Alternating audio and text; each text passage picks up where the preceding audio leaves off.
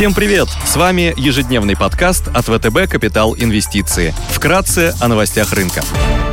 Глобальные рынки. Внешний фон с утра смешанный. Фьючерсы на S&P 500 в нулях. Евростокс в небольшом минусе, минус 0,1%. Развивающиеся рынки снижаются на полпроцента. Китайский рынок снова под давлением. Власти намерены усилить контроль над отраслью сервисов такси и аренды авто. Они уже вызвали руководителей 11 крупнейших компаний, среди которых Alibaba, Didi и Meituan, и потребовали устранить нарушения в части конкуренции и интересов инвесторов, водителей и пассажиров долларов до конца этого года. На вчерашнем заседании страны ОПЕК плюс договорились придерживаться ранее согласованного курса по наращиванию добычи. Нефть марки Brent консолидируется на уровне 71 доллара за баррель. Унция золота торгуется по 1811 долларов. Доходность по десятилетним гособлигациям США составляет 1,3%.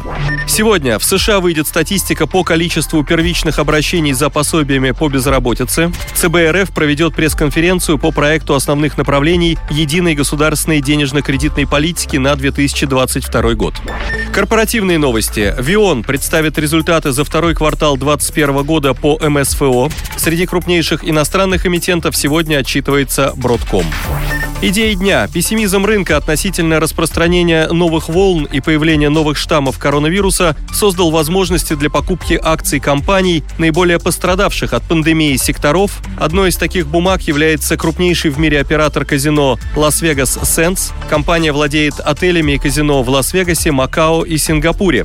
Более трети выручки генерируется в Макао. Введение новых жестких ограничений в Китае и стремительное распространение дельты ускорили падение котировок ЛВС. Бумаги скорректировались до уровней начала пандемии, потеряв практически 40% стоимости с момента появления дельта-варианта в июне. По форвардному мультипликатору EV EBITDA на 2023 год, который сейчас находится на уровне 12x, компания торгуется со значительным дисконтом к своему среднеисторическому значению. Наш позитивный взгляд на бумаги обусловлен ожиданиями дальнейшей нормализации ситуации с коронавирусом в ключевых регионах присутствия и реализации огромного отложенного спроса в Макао и Сингапуре. Буквально неделю назад власти Макао смягчили ограничения на посещение города туристами из китайской провинции Гуандун, откуда идет основной поток посетителей. Подобное решение было принято после того, как в Китае не было выявлено ни одного нового случая заражения коронавирусной инфекцией. Отдельно стоит отметить операционную эффективность компании. Даже в сложившихся непростых условиях менеджменту удается эффективно управлять издержками благодаря налаженным жестким системам